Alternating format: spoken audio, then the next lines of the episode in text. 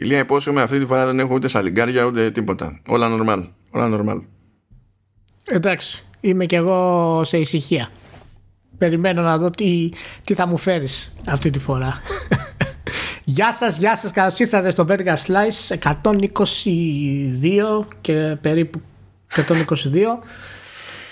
Τι κάνετε, ελπίζω να είστε καλά. Καλοκαιράκι έπιασε και στην Νορβηγία καλοκαιράκι έχει πιάσει.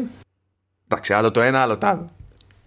Ναι, και κάτω ακούω πολύ ωραία πράγματα. Ακούω τριαντάρια. Είναι πάρα πολύ ωραία. Μ' αρέσουν εμένα πολύ αυτά τα τριαντάρια. Και εύχομαι να φτάσουμε και 38 Γιατί, γιατί Ηλία, γιατί; Ε, γιατί μου λείπουν εμένα τα 38 κατάλαβες γι' αυτό. Ε... Γιατί δεν πας, δηλαδή, συγγνώμη, δεν υπάρχει στην Νορβηγία μία μεγάλη ε, πέτρα, κάτι που να τη βαράει ο ήλιος στη λάθος ώρα; Ηλία. Έχει, έχει, έχει. Είναι αλήθεια, είναι αλήθεια τι έχει. έχει. Θα, το, θα το τσεκάρω. Θα το τσεκάρω. να καλύψεις τη διαφορά, ξέρω εγώ για λίγο. να μην ναι, σου ναι, φύγει η ναι, πρεμούρα. Τι λέει; Ηλία, λοιπόν, έχω βάλει πρώτο πρώτο εδώ. Δεν ξέρω αν απόρρισε ή όχι. Την ανακοίνωση του Virtua Fighter 5 Ultimate Showdown. Απόρρισα είναι η αλήθεια για το τι συμβαίνει. Δεν θα το βάζα. αλλά επειδή την προηγούμενη φορά μου είχες πει έρχεται remake του Virtual Fighter 5 και είχα μια έκρηξη εκεί πέρα, τι να το κάνουμε αυτό, δεν βγάζει νόημα κτλ. Και, και μετά έγινε αυτό ναι. και ενοχλήθηκα. Ήθελα κάπως να συζητήσω ότι είναι ενοχλησή μου. Κατάλαβες. Είναι, είναι, είναι, αυτό το θέμα. Διότι. Δεκτό, δεκτό. Ε, είναι το ίδιο παιχνίδι ακριβώς. Το ίδιο παιχνίδι. Αλλά με άλλη μηχανή με, με άλλα γραφικά. Ε, Δεν είναι δηλαδή Ultimate Showdown. Είναι κάτι άλλο. Μα λέει ότι δεν έχει νέο περιεχόμενο και τέτοια. Δηλαδή στην ουσία είναι φάση Final Showdown, απλά καλύτερα γραφικά. Και λες τώρα, το, το, το Virtua Fighter 5 ε, στη, στα arcade βέβαια, νομίζω, ε, έσκασε το 2010 και το κάτσα να το, να το σιγουρέψουμε λίγο αυτό. Όχι, τι, τι, τι, τι 2010 καλά. 2006 ήταν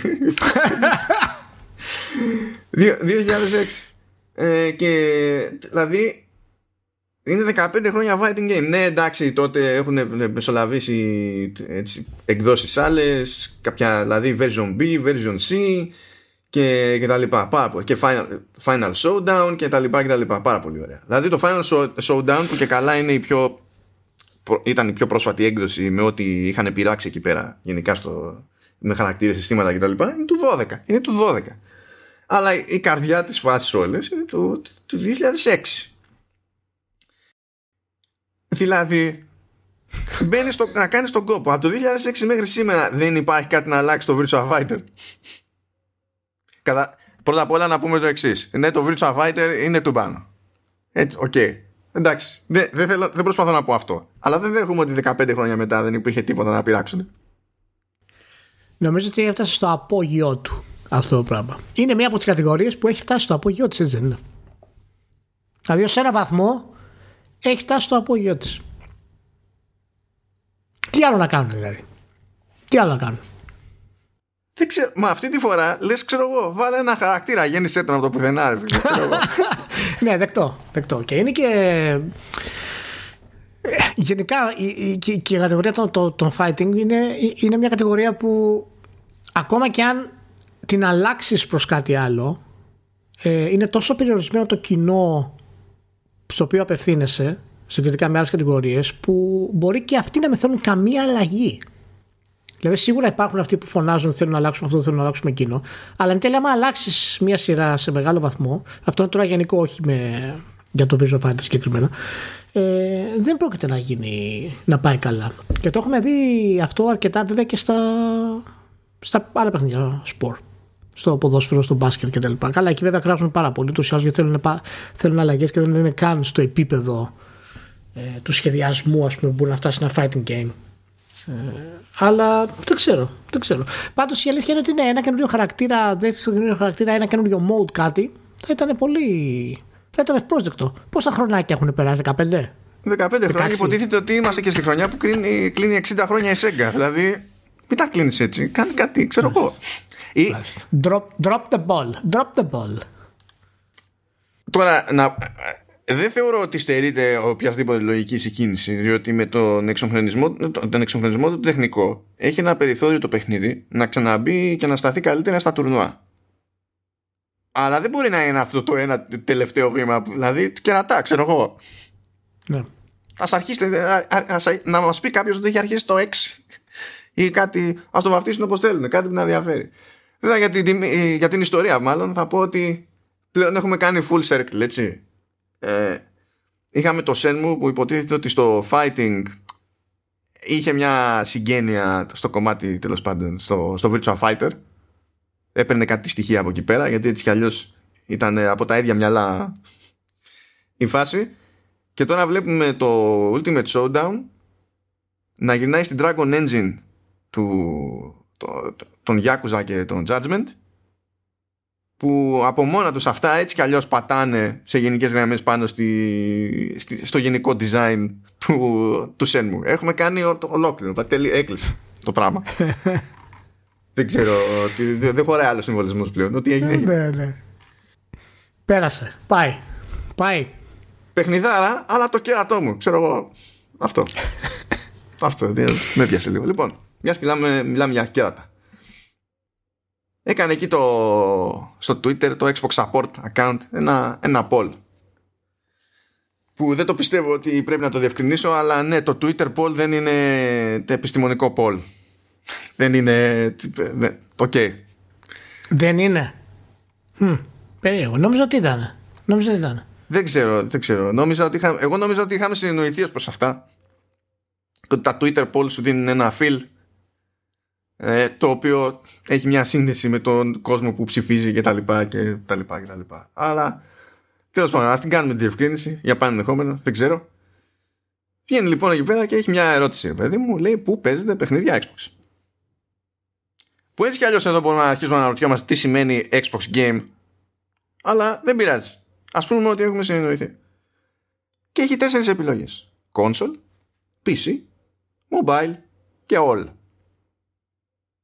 και ε, στο 79% α, να πούμε ότι είναι περίπου 43.000 οι, οι ψήφοι που μαζεύτηκαν. Ναι. Ε, η κονσόλα λοιπόν έχει 79% το PC έρχεται δεύτερο με 12% η επιλογή All έρχεται με 8 τρίτη. Και πάτος είναι mobile 1% OK. Okay. Πάτος. Ε, μα, mobile. Δηλαδή το ότι πηγαίνουν και βάζουν touch controls ή ότι μπορούν να συνδέσουν χειριστήριο πάνω στο τηλέφωνο δεν κάνει το concept λογικό. Το κάνει λύση ανάγκης. Δηλαδή, ναι. εντάξει. Το βάζω τώρα αυτό το πράγμα εδώ πέρα. Διότι υπάρχει ακόμα το, το ρημάδι το debate για το τι σημαίνει το βγαίνουν, τα, ε, βγαίνουν παιχνίδια που υπό άλλες συνθήκες θα ήταν αποκλειστικά σε κονσόλες τέλος πάντων, που βγαίνουν και σε PC και τι νόημα έχει να πάρει κάποιος κονσόλα και έτσι είναι σαν να πηγαίνει για φούντο το, το, σύστημα και κονσόλα χωρίς αποκλειστικότητες, καθαρές πραγματικές αποκλειστικότητες δεν νοείται κτλ. Χρόνια πηγαίνει κόντρα σε αυτή τη λογική η Microsoft που είναι και εταιρεία που στην τελική δεν έχει και το output σε first party games που είναι φάση ο έτσι και κατά μία έννοια κινδυνεύει περισσότερο από, από ότι θα κινδύνευε η Nintendo ή θα κινδύνευε η Sony με μια τέτοια κίνηση, είναι παιδί μου. Αλλά εγώ δεν βλέπω τέτοια ένδειξη τόσο καιρό. Δεν ξέρω να βλέπεις εσύ πουθενά. Δηλαδή, με πολύ χωρίς πολ, εγώ έχω δει ανθρώπους στο περίγυρό μου, προφανώς όλα αυτά είναι ακριτολογικά. Έχω δει ανθρώπους στο, στο περίγυρό μου που δεν είχαν ποτέ Xbox να αγοράζουν Xbox ε, παρότι είχαν PC και παίζανε και στο PC. Αυτό υποτίθεται ότι πρέπει να, να, να, να σοκάρει κάποιον. Να, να μας δημιουργήσει έκπληξη. Δεν ξέρω, μπορεί να σοκάρει κανένα Sony fanboy μεριά τώρα που βγήκε η Sony και λέει ότι θα δώσουμε περισσότερο πόνο στο PC. Γιατί κάναμε ένα port λέει του Horizon Zero Dawn και το return on investment ήταν 250%. Κοίτα, είναι καθαρά ε, αντιληπτικό πρόβλημα το γεγονός ότι ο κόσμος πιστεύει ότι τα παιχνίδια του Xbox παίζονται στο PC και όχι στο Xbox. Αυτό το πιστεύουν κυρίως αυτοί που πραγματικά δεν ξέρουν αρκετά για την κονσόλα της Microsoft και για το οικοσύστημα της Microsoft, αλλά και δεν έχουν καταλάβει ποτέ το μεγάλο διαχωρισμό που υπάρχει μεταξύ του PC, του πώς χειρίζεται το PC η Microsoft και του πώς προωθεί την κονσόλα της πάντα υπήρχε η εντύπωση και, και κυρίως ξε, ξεκινώντας από τα Sony fanboys και τα Nintendo fanboys και τους ειδικούς του PC και όλα τα συναφή, πάντα υπήρχε. Ε, τώρα αυτό το τελευταίο γιατί το είπες έτσι; Γιατί το είπες έτσι, Ηλία; Ε, γιατί είναι ειδικοί. Αυτοί, αυτοί που έχουν PC είναι όλοι ειδικοί. Είναι, δεν α, υπάρχει PC που δεν είναι ειδικός. Δεν είχα ενημερωθεί, συγγνώμη. Εντάξει. Α, feel free, feel free. Ε, ε, σε, σε, σε ενημερώνω κι εγώ για κάτι. δεν ε, και όντως είναι. Δεν, δεν είχαν την, την εξήγηση στο κεφάλι τους τη σωστή για, το, για τι συμβαίνει αυτό το πράγμα. Υποτίθεται ότι πάντα η αίσθηση του αποκλειστικού στη Sony και στην Nintendo παίζουν στις κονσόλες τους, αλλά το αποκλειστικού στη Microsoft παίζουν στο PC. και ακριβώς επειδή υπάρχει και δυνατότητα να το παίξεις αλλού. Αυτό φυσικά είναι χαζομάρες. Ε, το Paul αποδεικνύει κάτι, δεν, ε, δεν είναι ξέρεις, η γενική αλήθεια για οτιδήποτε, αλλά όπως γίνεται όπως σε όλα τα Paul που γίνονται για οποιοδήποτε κατάσταση ε, μετά από κάποιο αριθμό χιλιάδων ε, που συμμετέχουν αλλά και τα αποτελέσματα που βγάζουν ε, σίγουρα δείχνουν μια, ένα trend και το trend αυτό είναι, είναι κάτι το οποίο συνέβαινε πάντα το ξέραμε από πάντα. Απλά ο κόσμος δεν θέλει να το παραδεχθεί. Τέλος πάντων, όχι όλος ο κόσμος. Ε, Νομίζοντας ότι ξέρεις, αυτός ο συνδυασμός της ε, του PC και του Xbox και τη Microsoft ήταν ανέκαθεν προβληματικός γιατί δεν μπορούσαν να σταθούν τα αποκλειστικά της Microsoft για, για αυτό το λόγο, για την παρουσία του PC. Εντάξει.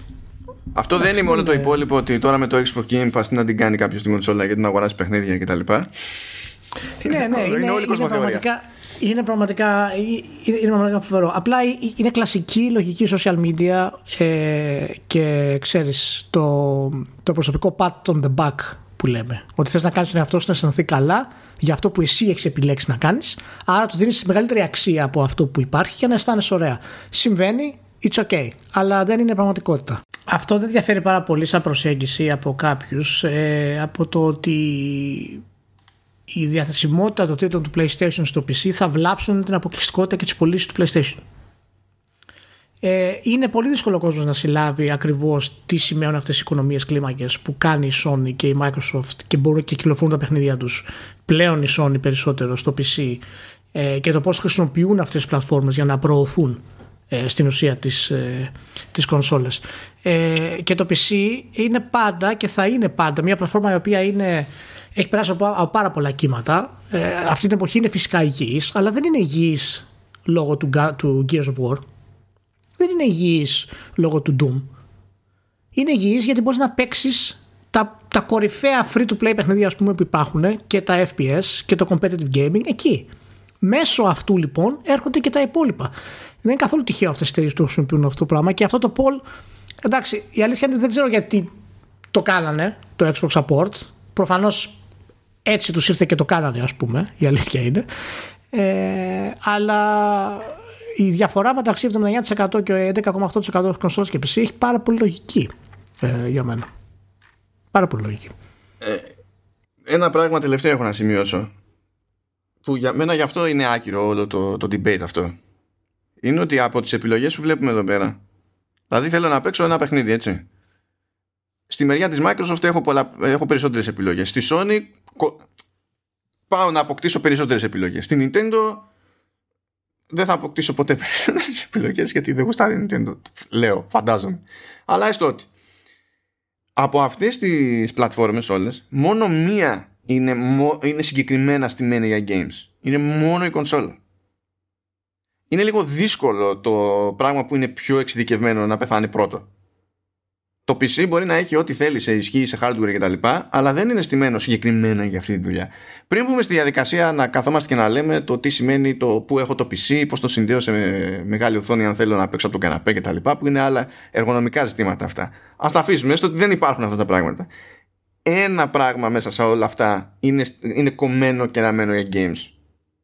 Και δεν είναι το PC.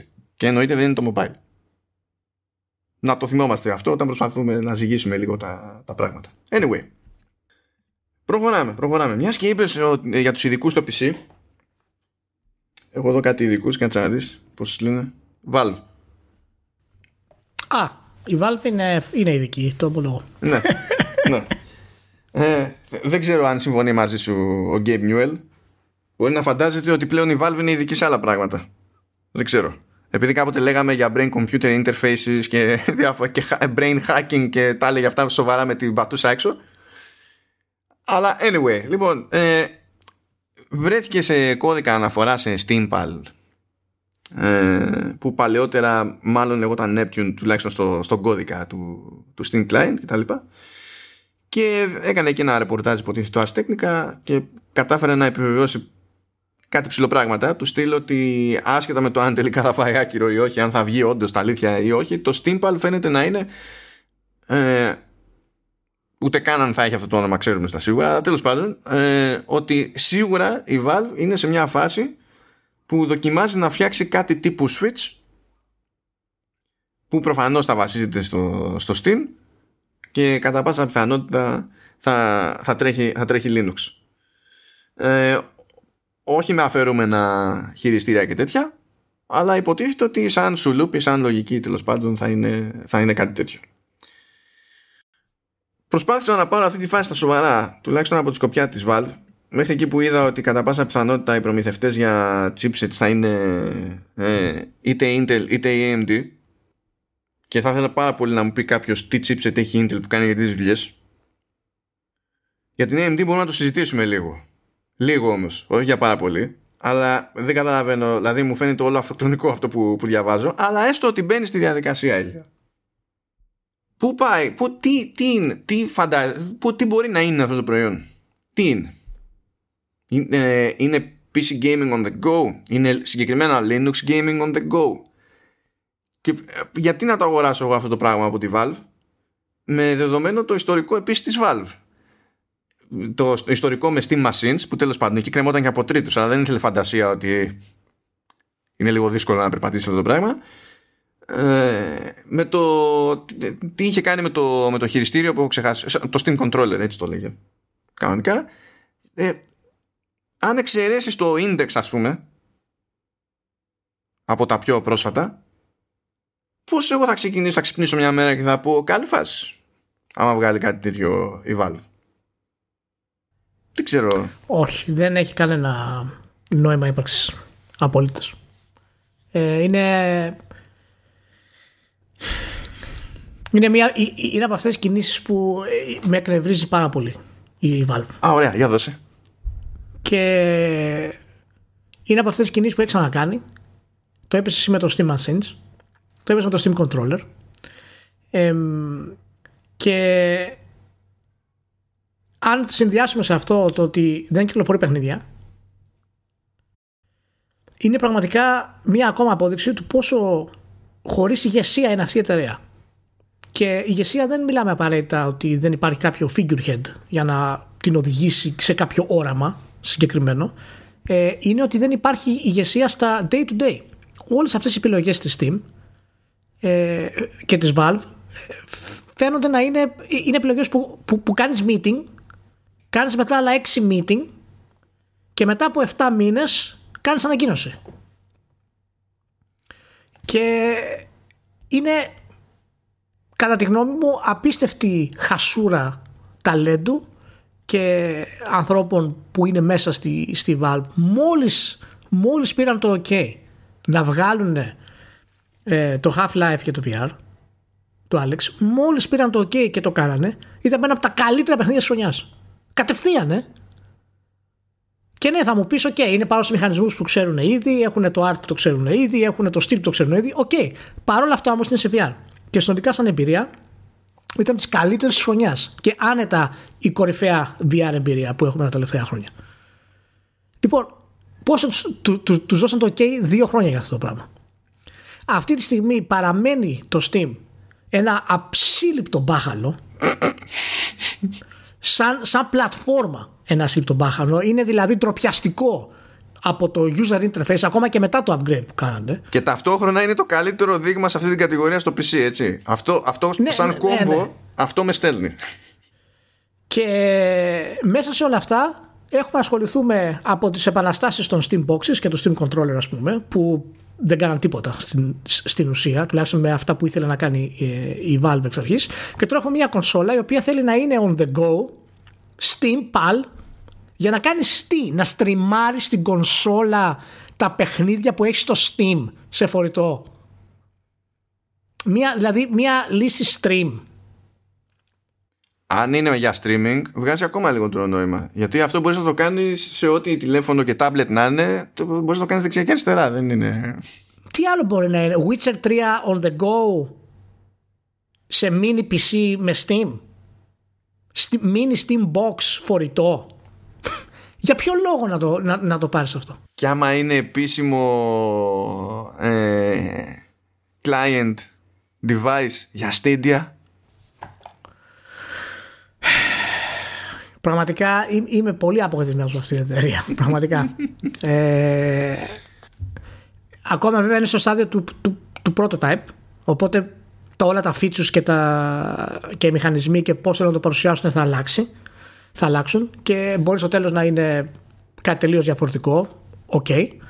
Ε, μπορεί όντως να βγει και να, να προσφέρει κάτι που δεν υπάρχει στην αγορά αυτή τη στιγμή. Αν και από το κεφάλι μου τώρα δεν μπορώ να βρω τι δεν υπάρχει αυτή τη στιγμή. Μάλιστα από τη στιγμή που είναι σε, σε, σε prototype, σε 2-3 χρόνια, η δυνατότητα να στριμάρεις κάτι σε κάποια φορτή συσκευή από κάποιο account που έχει στο Xbox, το χάρη, ακόμα και στο PlayStation ή στο Switch, θα έχει ανέβει 300% με την πιθανότητα. Με, με το πώς πάει εκεί πέρα το streaming. Ε, εν τω μεταξύ, ξέρεις τι μ' αρέσει; Μ' αρέσει που θα μπορείς να το κάνεις και dock σε large monitors με USB-C για να μπορέσεις να παίζει τα παιχνίδια του Steam που έχεις σε large monitor. Μπορεί να μου πει κάποιος, βγήκε αυτό έτσι, βγήκε. Και έστω ότι είναι καλοσχεδιασμένο, ξέρω εγώ ότι είναι. Ποιος θα πει παίρνω αυτό; Δηλαδή έχω ένα PC κάπου έτσι κι αλλιώς, γιατί μου φαίνεται λίγο κουφό να κάποιος να μην έχει PC και να πει ότι θα τη βγάλω έτσι. Με αυτό δεν ξέρω, με στο μυαλό μου δεν, δεν μου κάνει πολύ normal. Και θα πει ότι με ενδιαφέρει αυτό το form factor και αυτό το σενάριο χρήσης κτλ. Για ποιο λόγο θα έπαιρνε κάτι τέτοιο και δεν θα έπαιρνε Switch; Ναι, δεν ξέρω. Μα, είναι, μα, είναι, μα, το θέμα είναι ότι ακόμα και αυτή η ανακοίνωση δεν έχει καν κάτι να μας πει ποιος είναι ο σκοπός της. Είναι απλά μια ανακοίνωση. Ποιο κομμάτι της αγοράς θέλει να χτυπήσει. Θέλει να χτυπήσει το Switch, γιατί εκεί θέλει αποκλειστικούς τίτλους που δεν τους έχει. Θέλει να χτυπήσει την αγορά του PC σε φορητό, ας πούμε, την αγορά του streaming. Τι, για, για ποιο λόγο; Είμαι τα, τα, τελευταία χρόνια είμαι πάρα πολύ απογοητευμένος και πολύ πιο, πιο, πιο critical, ας πούμε, επικριτικός ε, σε εταιρείες που έχουν ε, στήσει τη βιομηχανία σε μεγάλο βαθμό και πλέον είναι σκιές του εαυτούς τους, όπως είναι η Blizzard, όπως είναι η Activision, όπως είναι η Valve ε, που έχουν εκμοντρινοποιήσει τη βιομηχανία σε ασύλληπτα επίπεδα. Μιλάω πάντα για, για third parties, ας πούμε. Ε, και ακόμα και η Take-Two, εάν δεν είχε ε, το Grand Theft Auto και τη, και τη Rockstar, θα είχε πέσει και αυτή στην ίδια λούπα. Ε, είναι, είναι για μένα. Τι να πω, δεν ξέρω. Δεν ξέρω. Πραγματικά δεν ξέρω. Δηλαδή, όταν βλέπω τόσο ταλέντο σε αυτήν την εταιρεία να μην χρησιμοποιείται για games, μου ανεβαίνει το αίμα στο κεφάλι. Πραγματικά. Μου ανεβαίνει το αίμα στο κεφάλι. Όχι ότι χρησιμοποιείται για κάτι άλλο. Δεν έχω παιδί κάποιο άλλο φοβερό προϊόν της ε, της Valve. Όχι, όλο το zoom πηγαίνει στο Steam ως πλατφόρμα μαζί με ναι, ό,τι okay. υποδομή και, προσφέρει και τέτοια. Ναι, και έκανε και το push που κάνει στο VR. Πάρα πολύ σημαντικό και πολύ ωραίο. Αλλά έχουμε μια σταθερή ροή VR τίτλων από τη Valve. Αν θέλει να το, να το σπρώξει το VR, που αυτό ήθελε και έκανε και τη συμφωνία που είχε κάνει με το Vive, γιατί δεν το κάνει; Πάλι το μεγαλύτερο σπρόξιμο το κάνει Facebook με Oculus, έτσι, πλέον. Ναι, ακριβώς, ναι. Τι να πω. Τι να πω. Τέλος πάντων, OK. Okay. Εντάξει, προχωράμε. Πάμε, πάμε σε, σε κάτι άλλο. Λοιπόν, ε, προκύπτει από ρεπορτάζ του The Information, το οποίο δυστυχώς είναι paywall, οπότε θα τη βγάλουμε με quotes. Ε, ότι η Netflix ψάχνει να κάνει κάτι με gaming, κάτι πιο συγκεκριμένο και συστηματικό. Γιατί μέχρι τώρα απλά είχε κάποια στην ουσία interactive shows ας πούμε.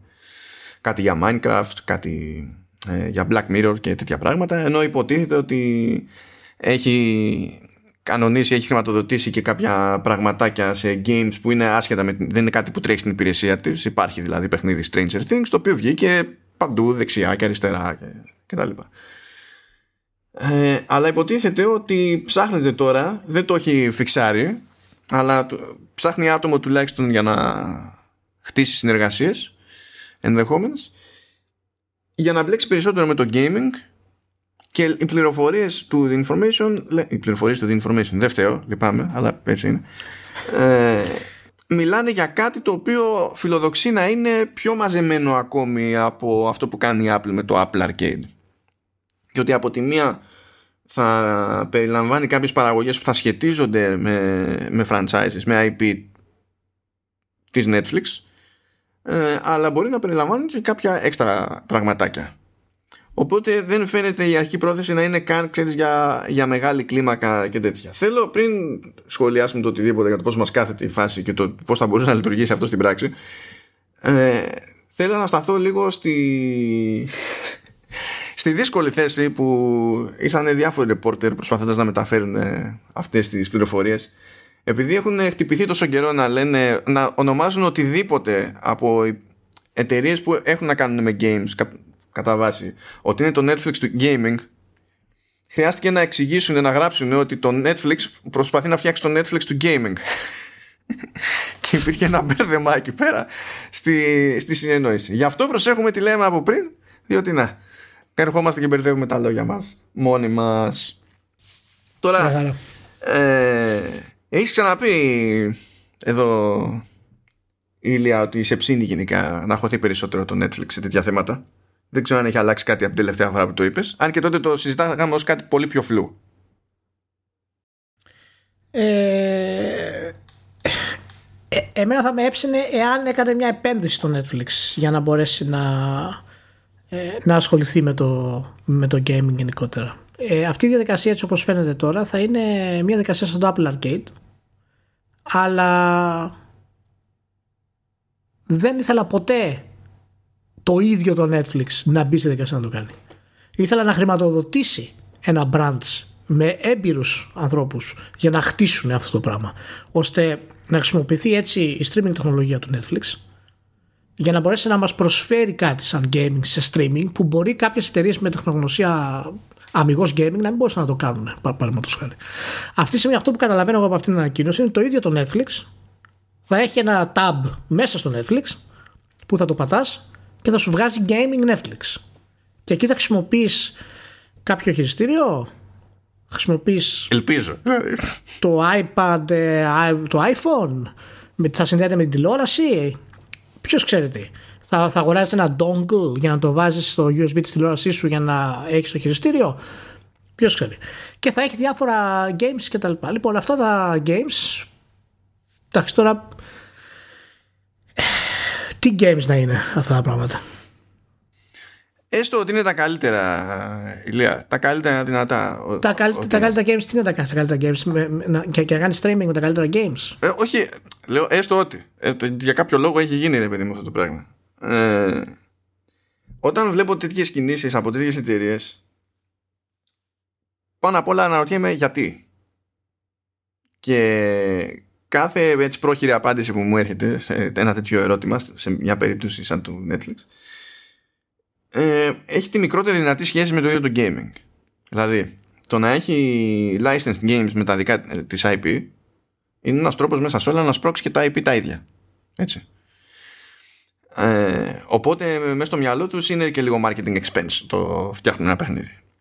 Επιπλέον, αν είναι φάση ε, με επιπλέον χρέωση ή χωρίς επιπλέον χρέωση, δεν έχει σημασία τέλος πάντων, προσφέρω ε, ένα κομμάτι της υπηρεσίας μου που στην ουσία είναι cloud gaming, ε, κρατάω μέσα στην υπηρεσία μου τον χρήστη περισσότερο, για περισσότερη ώρα, που είναι κλασικά με αυτή την αιμονή με το engagement, άρα είναι πιο πιθανό να συνεχίσει να εκτίθεται τέλος πάντων και σε άλλο μου περιεχόμενο και να μείνει έτσι και να συνεχίζει να με πληρώνει μήνας μπαίνει, μήνας βγαίνει κτλ. Αν αυτά είναι τα βασικά κίνητρα από πίσω, ε, καλά κρασιά. Υπάρχει βέβαια το θετικό της υπόθεσης ότι η Netflix ως εταιρεία ταυτόχρονα είναι και στούντιο. Δηλαδή, είναι στο δημιουργικό κομμάτι. Δεν είναι μια εταιρεία τεχνολογίας που αγοράζει ένα στούντιο, γκούχου γκούχου Amazon, γκούχου γκούχου MGM, που είναι των ημερών, ή αυτό που είχε κάνει ε, η AT&T που αγόρασε τη Warner και μετά τα έκανε μαντάρα και μετά άλλαξε γνώμη. Ε, έχει δηλαδή επαφή με το δημιουργικό, δεν είναι, δεν είναι ξέμπαρκη. Αλλά όταν βασίζεται τόσο πολύ στο engagement ώστε να μου βγάζει όσο σοβαρή επιλογή στη, στο, στις εφαρμογές της τέλος πάντων ακόμα και στο web interface το play something για να το πατάω και να μου παίζει κάτι στην τύχη επειδή δεν την παλεύω να διαλέξω δεν είμαι σίγουρος ότι αυτή η λογική μας λείπει ας πούμε Μπορούμε να πούμε ότι λογικά έτσι όπως φαίνεται είναι απλά ένας τρόπος να ε, αναπτυχθεί η εταιρεία, να μεγαλώσει η εταιρεία γιατί αναγκαστικά πρέπει να το κάνει αναγκαστικά πρέπει να να προσφέρει κάτι καινούργιο και έτσι είναι το σύστημα στο οποίο αυτές οι εταιρείες ε, ζουν και επιβιώνουν. Σήμερα πρέπει να, να μεγαλώσει. Αν δεν το κάνει θα σβήσει. Και αυτό είναι μια πολύ εύκολη λύση. Μπορείς να έχεις 100 παιχνίδια arcade, μπορείς να έχεις οτιδήποτε άλλο, αλλά εάν νομίζουν ότι θα πληρώσουν ας πούμε τρομερά χρήματα για να βάλουν εκεί να κάνεις streaming το Grand Theft Auto 5 online ή το Call of Duty ή το Fortnite και ο κόσμος θα παίξει εκεί ε, είναι, είναι απόλυτα γελασμένη. Δεν είναι καθόλου τυχαίο που η Apple είχε πολύ συγκεκριμένο κομμάτι και σχέδιο για το πώς ασχοληθεί με το gaming. Έτσι, η Apple δεν μπήκε να πατήσει σε κανένα τα μέρια στο, στο Apple Arcade. Είχε ένα συγκεκριμένο πλάνο, συγκεκριμένους τίτλους και προχωράει εκεί και θα δει πώς θα πάει αυτό το πράγμα. Τώρα το Netflix, δεδομένου και ξέρεις του πόσο mainstream είναι, ε, δεν ξέρω πόσες επιλογές έχει ε, για να χτίσει αυτό το πράγμα και σε τη βαθμό να το χρήσει. Ε, και αυτό και το προηγούμενο που συζητήσαμε για τη, για τη Valve μου, μου θυμίζουν πάρα πολύ Google επιλογές. Δηλαδή πάμε να το κάνουμε, να κάνουμε μια ανακοίνωση, να δούμε τι θα γίνει. Ε, και μάλιστα μου αρέσει που λέει ότι το Netflix δεν αρνήθηκε ότι έχει προγραμματίσει να προσλάβει έναν ειδικό gaming executive. Σο... αλήθεια. Μπράβο τους. Αφού αγοράζουν έναν game executive, μπράβο τους. Τι να πω, δεν ξέρω. Είναι. Δεν ξέρω. Πάντως, ε, σε σχέση με το τι συζητάμε πριν με τη Valve, δεν είμαι αρνητικός να το δοκιμάσει αυτό. Απλά αυτές οι ανακοινώσεις το τι σημαίνουν, χωρίς να έχουμε απόδειξη και στο, στο που πάνε ε, και τι καλύπτουν, δεν, δεν ξέρω τι μπορεί να μας, ε, να μας προσφέρουν όσο την αλήθεια. Εγώ πιστεύω ότι απλά παίζει, βλέπουν αυτές οι εταιρείες γενικά πόσο, πόσο χρήμα παίζει και τι επίπεδα engagement πετυχαίνει το gaming και απλά σου λένε why not; Μα υπάρχουν ας πούμε στο, στο, άρθρο ας πούμε που, που έστειλες και, και αλλού λέει ξέρω εγώ τη, τη θεωρία ότι επειδή λέει, υπάρχουν πολύ δυνατά franchises λέει, όπως το Witcher και το Resident Evil που θα ασχοληθεί το Netflix τώρα μπορεί να βγάλεις λέει να, να ανεβάσουν τα, αυτά τα IP βγάζοντας νέους τίτλους όπου θα δημιουργήσουν spin-off shows Τώρα είμαστε σοβαροί. Λες και αυτό δεν γίνεται χωρίς επόμενο... να είναι το παιχνίδι με στο Netflix, ας πούμε, αλλά τέλος πάντων. Πρώτον αυτό, ναι. Θα βγει το επόμενο Witcher στο Netflix για να δημιουργήσεις spin-off επεισόδιο. Ή εκεί θα βγει στο Steam ρε Ηλία. Δηλαδή. Ναι. Ε, συντονίσου λίγο με το ακόμα, ακόμα και η δημοσιογραφική κάλυψη αυτών των ανακοινώσεων είναι, είναι απλές θεωρίες που δεν σημαίνουν τίποτα. Και είναι. Γι' αυτό επιστρέφω στη λογική ότι το Netflix πραγματικά προσπαθεί να βρει τρόπο να μεγαλώσει. Και όντως το πιο λογικό κομμάτι είναι το gaming. Σε αυτό δεν διαφωνώ. Σε αυτό δεν διαφωνώ. Γενικά όμως παίζει σε τέτοιες μεγάλες εταιρείες παίζει αναβρασμό σε αυτό το θέμα. Δηλαδή, ακόμα και η παρουσία της Apple εξακολουθεί και είναι περίεργη και δεν βγάζει απόλυτα συγκεκριμένο νόημα. Η Amazon έχει το Luna. Η Google δοκίμασε ό,τι δοκίμασε. Η Netflix να τώρα υποτίθεται ότι, ότι ψάχνεται. Ε, η η Disney που έχει πάει με την πιο λογική προσέγγιση με το νέο καθεστώς τουλάχιστον ε, σε πρώτη φάση λογική. Κατά τα φαινόμενα δηλαδή. Ε, αποφάσισε να ξαναπάρει στα σοβαρά κάπως το κομμάτι του gaming παρότι το έχει εγκαταλείψει δύο φορές μέχρι σήμερα ε, και αυτές είναι όλες εταιρείες άλλης λογικής και με άλλες προτεραιότητες. Και νομίζω ότι αυτό πάνω απ' όλα θα πρέπει να βάζει σε σκέψεις και τους πιο κλασικούς παίκτες στο, στο άθλημα και δεν εννοώ αυτούς που έχουν πλατφόρμες αυτοί είναι πιο άνετοι γιατί ελέγχουν τη δική τους πλατφόρμα αλλά για τους υπολείπους anyway πάμε τώρα παρακάτω. Τώρα είναι ώρα, είναι ώρα για Sony γιατί έπαιζε εκεί το ετήσιο Corporate Strategy Meeting, έκλεισε και οικονομικό έτος πρόσφατα η Sony έτσι κι αλλιώς. Λίγο να τα πούμε για το νέο έτος. Ε, πάντα μου φαίνεται το ίδιο αστείο χωρίς να είναι στην πραγματικότητα ότι το νέο οικονομικό έτος ε, της Sony ξεκινάει πάντα από τα Απριλιά. Α, τέτοιο, τέτοια, τέτοιας ποιότητας χιούμορ έχω, λυπάμαι. Αλλά τέλος πάντων γίνανε εκεί πέρα κάποιες παρουσιάσεις ε, δημοσιοποιήθηκαν τα σχετικά PDF από τα PowerPoint presentations αν και το ένα είναι πιο θαμένο από το γενικό γιατί υπήρχε μια παρουσίαση τέλος πάντων που ήταν η γενική του Yoshida και μια πιο συγκεκριμένη για το κομμάτι του gaming από τον Jim Ryan και για κάποιο λόγο στα, στο βασικό group με τα links εκεί πέρα που έχει η Sony στο, στο site της για investors το δεύτερο δεν είναι μπροστά μπροστά. Δεν ξέρω που το έχουν θαμένο. Κάτι, κάτι παίζει εκεί πέρα. Αλλά anyway, από εκεί πέρα ε, βγήκανε διάφορα πραγματάκια. Το ένα που είναι άσχητο με την ίδια τη Sony είναι ότι πλέον είναι πάγια τακτική στο, στο web να βγαίνει ένα πράγμα ένα αρχείο, εδώ εντάξει βγήκανε δύο αρχεία, αλλά έγινε ένα πράγμα, όλο, όλο αυτό είναι το corporate strategy meeting και αντί να μπούμε στη διαδικασία να πούμε ότι προέκυψε αυτό, αυτό, αυτό και αυτό από το συγκεκριμένο meeting, το οποίο τέλος πάντων είναι άξιο λόγου, ε, πηγαίνουμε κάθε, πιάνουμε κάθε μικρό κομματάκι ηλία και το κάνουμε ξεχωριστή δημοσίευση γιατί έχουμε και το SEO να σκεφτούμε. Πολύ ωραία. Οπότε βγάζει, κάνει ένα ρεπορτάζ στο Bloomberg ας πούμε κάπου και βλέπεις ε, το Bloomberg έχει βγάλει ένα κείμενο που είναι 600 λέξεις και οι άλλοι το κάνουν 5 δημοσίευσεις. Εδώ αντίστοιχα το Corporate Strategy Meeting ούτε που ξέρω. Ούτε που ξέρω τι, πώς δημοσίευσεις έγινε όλη αυτή η φάση. Αλλά anyway, λοιπόν, εκεί που στάθηκαν οι περισσότεροι είναι ότι φαίνεται πως θα κινηθεί πιο επιθετικά ακόμη στα, στα ports για PC η, η Sony. Ε, φαίνεται ότι θα βγει το Uncharted 4 σε PC και αυτό δεν είναι φημολογία και τα λοιπά. Υπάρχει slide της παρουσίασης και αναφέρεται ως τίτλος που έχει πάρει το δρόμο του για το, για το PC έτσι. Ναι. Ε, γίνεται λόγος για άνοιγμα σε mobile games το οποίο δεν είναι πρωτότυπο για τη Sony. Έχει ξαναπροσπαθήσει και ξαναπροσπαθήσει και δεν πήγε καλά. Ε, και η Nintendo έχει προσπαθήσει και έχει πάει έτσι και έτσι. Η Microsoft είχε μίσο προσπαθήσει αλλά τότε το είχε κάνει για χάρη των Windows Phone και ας μην εξηγήσουμε τι είχε συμβεί εκεί πέρα. Ήταν ένα μακελιό και αυτός είναι ο γενικός όρος για, για την περίσταση. Ε, και δεν ξέρω αν ξεχνάω κάτι σημαντικό γιατί τώρα να καθόμαστε και να λέμε ότι ναι ανεβήκανε και άλλοι συνδρομητές του PlayStation Plus. Ναι προφανώς είναι πολύ σημαντικό μέγεθος, αλλά δεν είναι πρωτότυπο δεν ήταν μεγάλο το jump σε σχέση με την προηγούμενη φορά.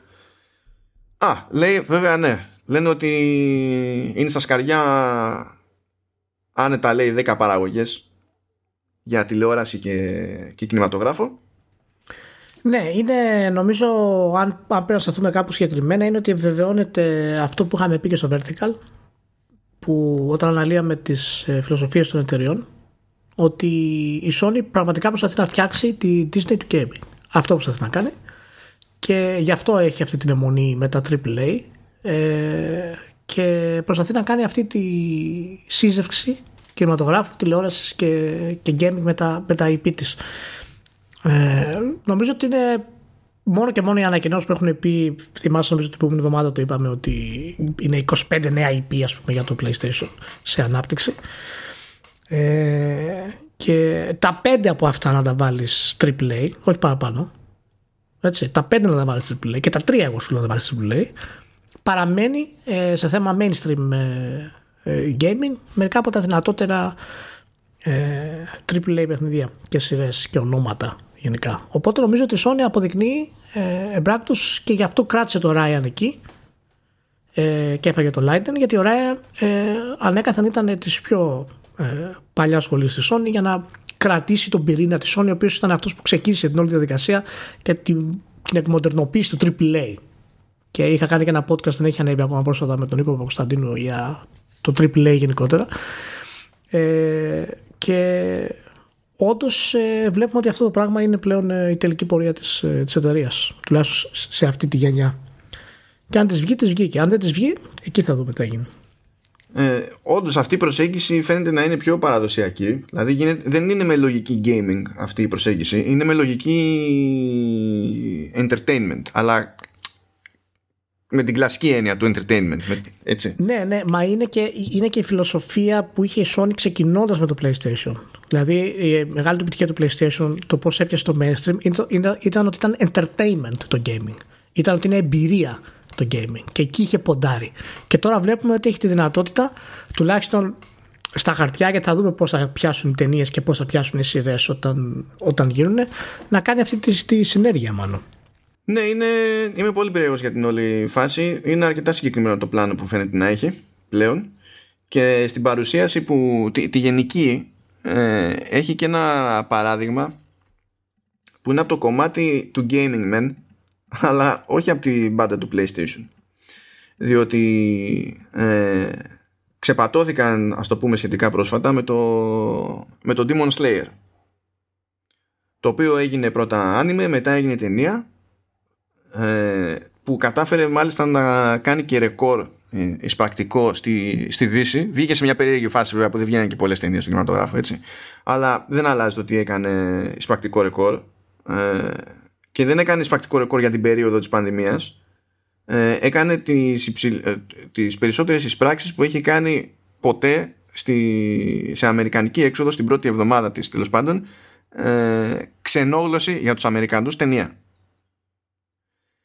και μετά το συνδυάσανε και με καλλιτέχνηδα που είναι στη Sony Music για να κάνουν το theme song και για την ταινία και για το anime κτλ. Και, και αν το πάρουμε αυτό το μοντελάκι και το φανταστούμε με όσα κομμάτια του puzzle έχει τέλος πάντων το, το PlayStation έχουμε games που εκεί, σε αυτή την περίπτωση είναι το IP Έχουμε το ψάξιμο που κάνουν τώρα με TV και, και ταινίες. Καλά, τώρα η μουσική είναι λίγο άλλο καπέλος σε αυτέ τι περιπτώσει. Α πούμε ότι το ρόλο της μουσικής θα τον παίξει το mobile game, ξέρω εγώ. Θα το, για να πούμε ότι πέφτουμε, ότι ταιριάζουμε τα blocks.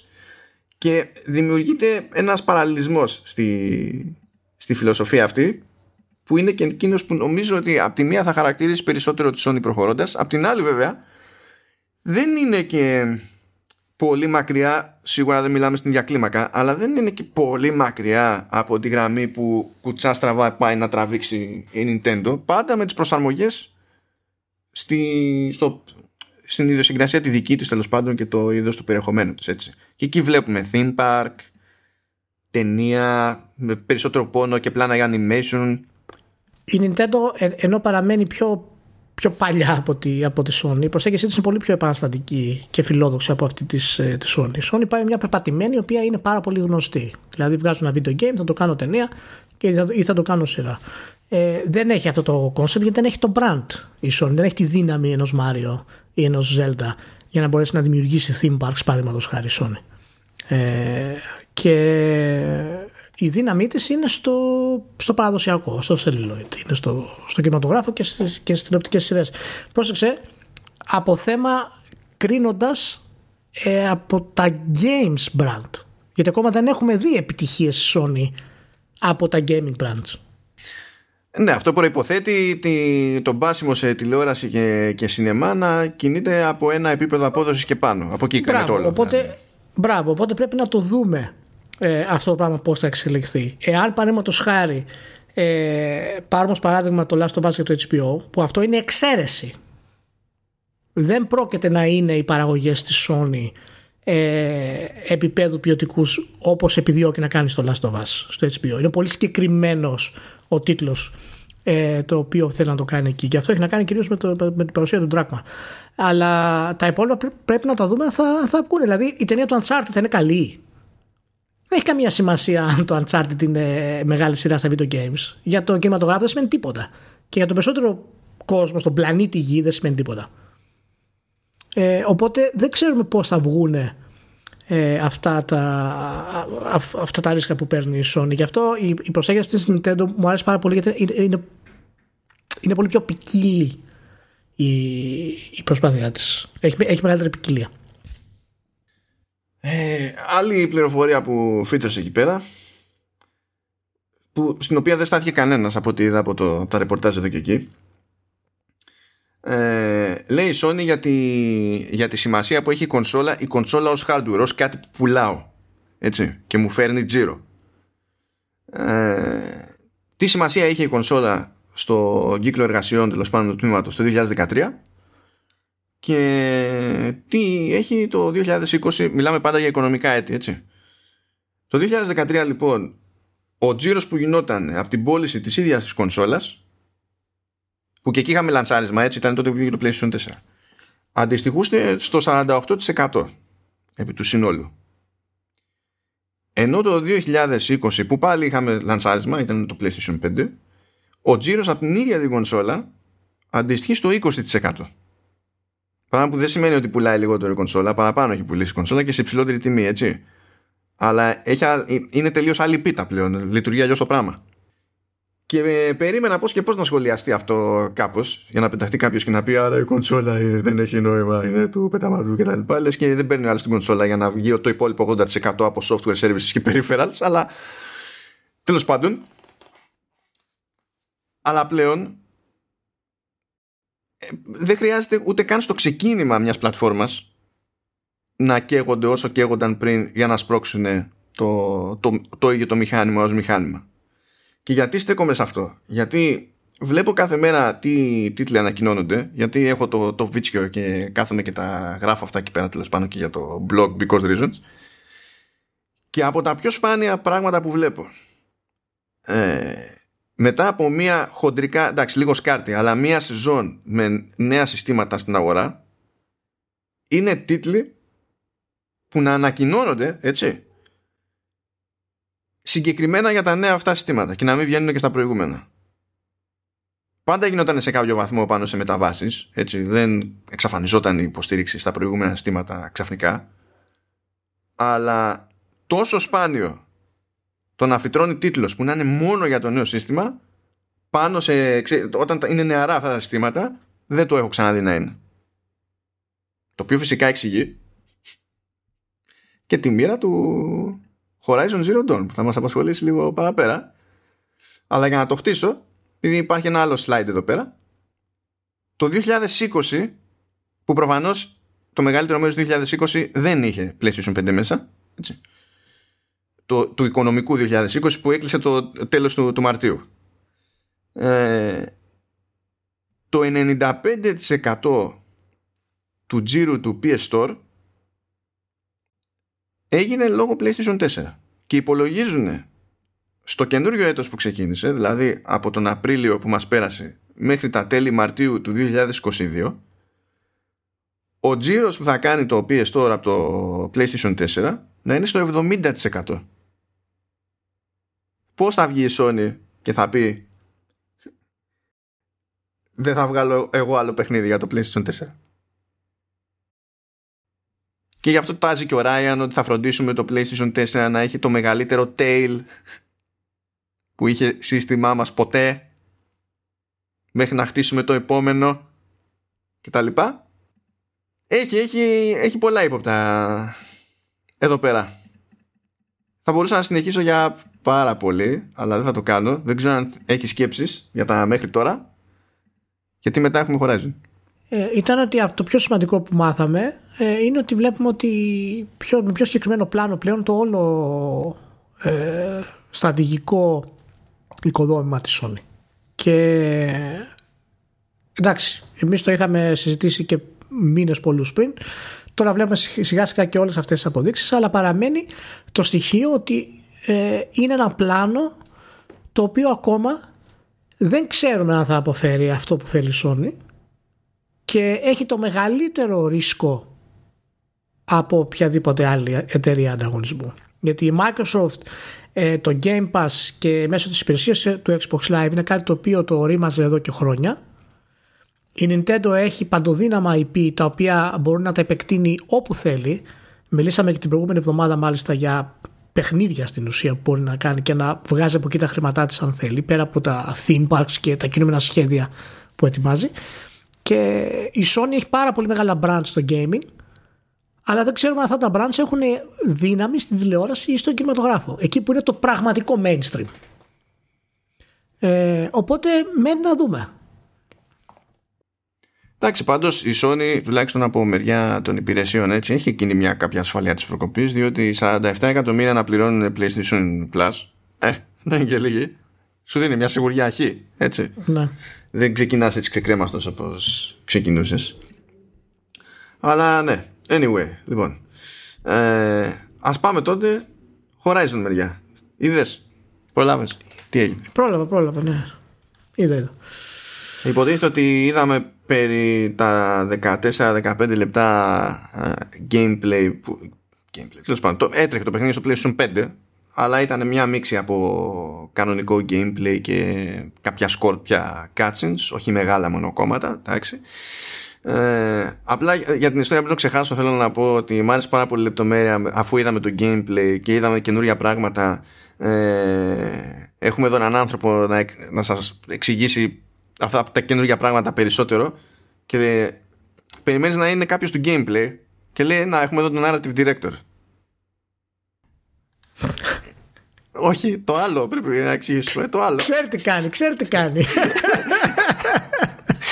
Αλλά ναι OK okay, λοιπόν Θέλω να μου πεις κάτι, Ηλία. Όταν, όταν έμπαινες στη διαδικασία να πεις: Ωραία, τώρα θα το δω, ρε παιδί με αυτό. Δεν ξέρω αν το είδες εκείνη τώρα live. Εγώ το είδα ετεροχρονισμένα. Όχι, όχι, σήμερα το είδα. Δεν είναι πρόβλημα να το δω live. Ωραία. Ε, το είδα και εγώ ετεροχρονισμένα. Έτσι τουλάχιστον ήμουνα και λίγο πιο σίγουρος και για την ποιότητα εικόνας που είχα μπροστά μου. Και έβλεπα γιατί το live stream είναι άλλο καπέλο. Ε, αλλά, οκ. Okay. Θέλω να μου πεις τι σκεφτόσουν σαν στάση που είσαι έτοιμος να κρατήσεις τέλος πάντων πριν, πριν πατήσεις play; Δηλαδή με τη λογική ότι τώρα που θα πατήσω play θέλω να διαπιστώσω το α ή το β. Ε, το πρώτο πράγμα που σκέφτηκα όταν ήταν να, ήμουν να πατήσω play ήταν θέλω να διαπιστώσω αν αυτό ε, θα έχει πραγματικά κάτι άξιο από επόμενη γενιά ε, ή όχι. Ωραία. Άρα ξεκινήσαμε με το ίδιο mentality και οι δύο. Ναι. Άρα πιστεύω ότι καθόμασταν και βλέπαμε εκεί τα 14 λεπτά και κοιτάζαμε πέρα εδώ σαν καθυστερημένοι για, να, για, για, σημάδια. Εδώ και εκεί. Για να, κάθω, να καταφέρουμε να βγάλουμε άκρη. Εντάξει. Εντάξει. Το, το, κλασικό, το γνωστό μας καζάνι στο οποίο βράζουμε για πάντα και τα λοιπά. Κανένα πρόβλημα. Λοιπόν, ε, ε, επό, επόμενη ερωτησούλα πριν το πάρουμε σοβαρά.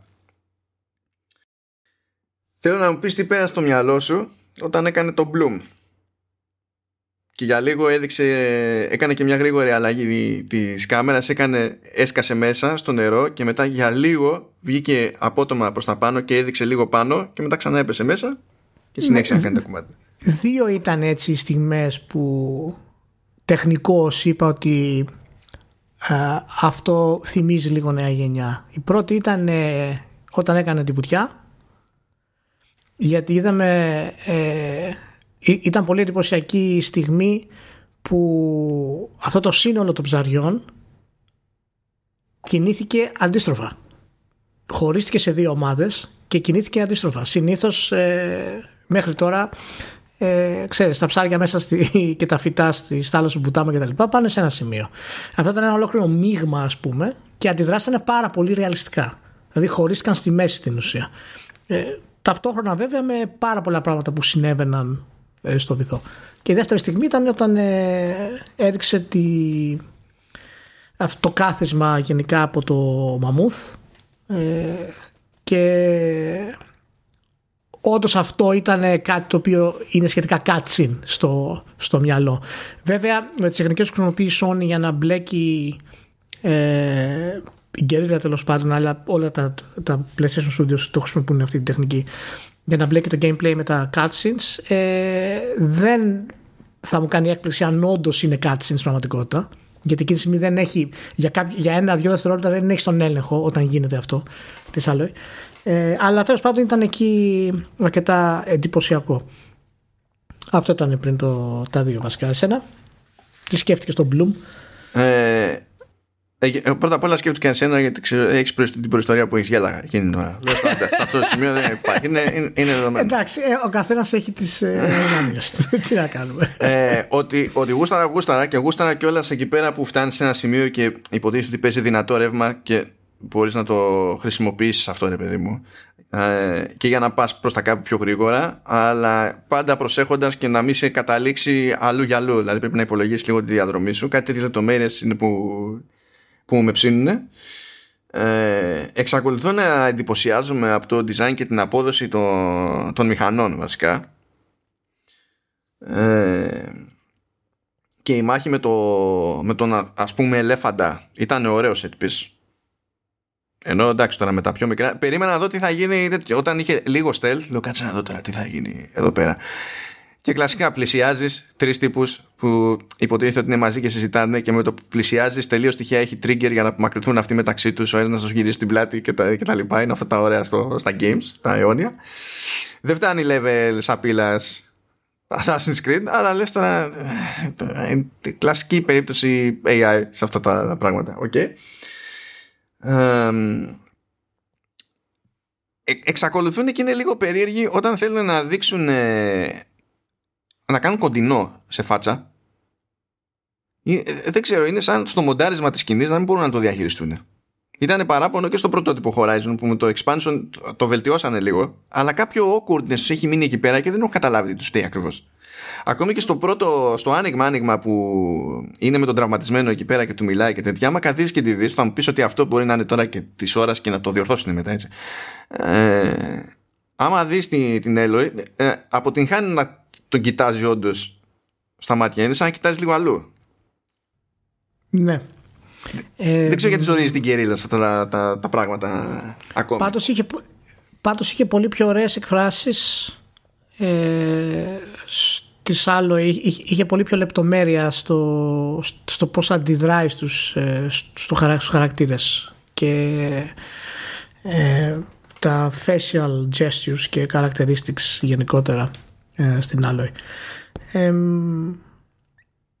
είχε, μια στιγμή, ε, είχε μια στιγμή Uncharted που καβαλάει εκεί πέρα ένα λοφάκι και ανοίγει το πλάνο και βλέπεις όλη τη νέα περιοχή μπροστά σου που αυτό είναι κλασικό τρίκ από, από Uncharted και άνοιγε το μάτι. Επίσης έλαβα ε, χρώματα ρε χρώματα παντού. Τα έβλεπα και το μυαλό μου ήταν video RAM, video RAM, video RAM, έχουμε video RAM, let's do this. Είναι χαιρόμουν. Θα μου πεις εντάξει, αυτό επηρεάζει το αισθητικό της υπόθεσης και βέβαια λες, ωραία, εγώ χαίρομαι τώρα, αλλά στο PS4 τι θα κάνει, θα παίξει εκεί πέρα γενικά.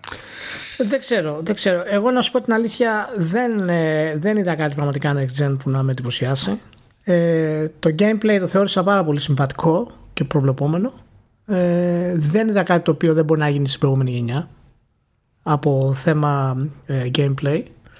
Ε, ακόμα και το animation των μηχανών, ε, ο είναι φυσικά εντυπωσιακό, δεν είναι ότι έχει τόση μεγάλη διαφορά από την προηγούμενη γενιά. Δεδομένου του hardware εννοώ έτσι. Και αυτό φαίνεται ούτως ή άλλως γιατί είναι cross-gen.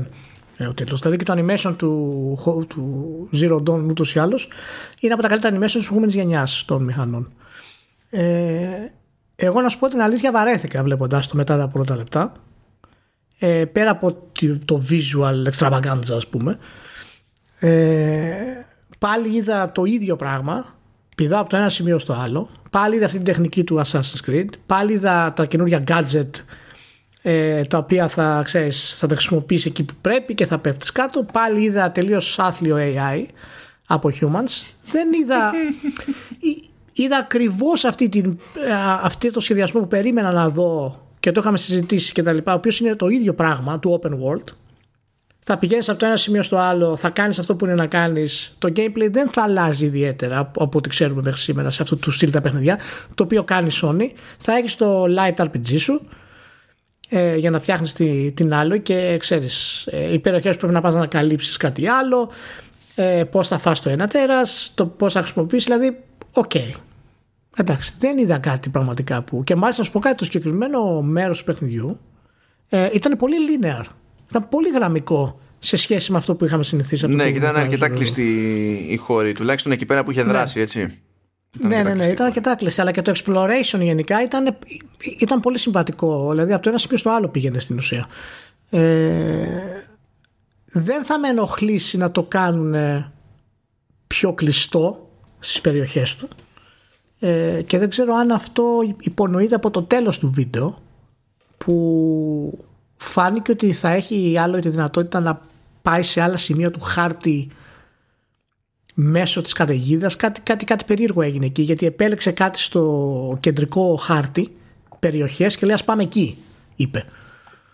Ε, οπότε δεν ξέρουμε ακριβώς πώς είναι το story για αυτό το πράγμα αλλά πραγματικά να σου πω κάτι το, η δράση του ήταν χορταστική για action ταινία όπως θα περιμένεις ε, να είναι τα παιχνίδια της Sony αλλά από gameplay μάλλον δεν είδα κάτι το οποίο να πω ότι θα με εντυπωσιάσει ιδιαίτερα δηλαδή να σου πω την αλήθεια Όχι το, από αυτό το πρώτο δείγμα φαίνεται safe αυτό. Όχι, όχι ότι είναι κακό, έτσι, αλλά όχι, safe. Όχι, δεν είναι κακό. Ε, τουλάχιστον εάν έχει κρατήσει safe αυτό το κομμάτι, ελπίζω να έχει κάνει μεγάλη πρόοδο στο πώς λέει την ιστορία της. Γιατί οι χαρακτήρες και το γράψιμο της προηγούμενης κυκλοφορίας ήταν μέτριο.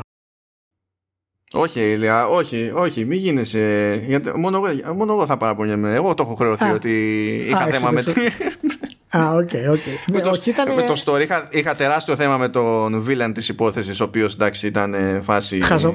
Δεν ήταν χαζομάρε ήταν αυτά. Ναι, και... Αυτά είναι τώρα γραμμένα ναι. για χαζομάρε. Και για να μην πω για το ρημάδι το endgame, έτσι. Θα το, δηλαδή, άμα πετύχει μια φορά στη ζωή της συγκερίλα το πώς πρέπει ζήγει στο, στο endgame, ναι, θα ναι. ανοίξω σαμπάνιες.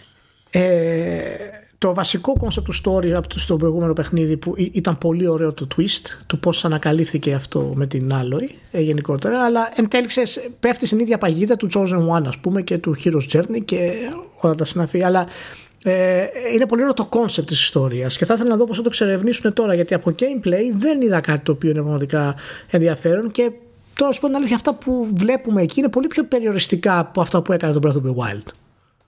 Οπότε σε θέματα open world ας πούμε ε, και δεν ξέρω αν θα δούμε κάτι άλλο το οποίο να ξεπερνάει ε, αυτό το πράγμα. Εγώ από Next Gen ας πούμε θα περίμενα αυτό. Εγώ προσωπικά το Ratchet Clank μου έκανε πολύ μεγαλύτερη εντύπωση ως σχεδιασμό και ως gameplay γενικότερα.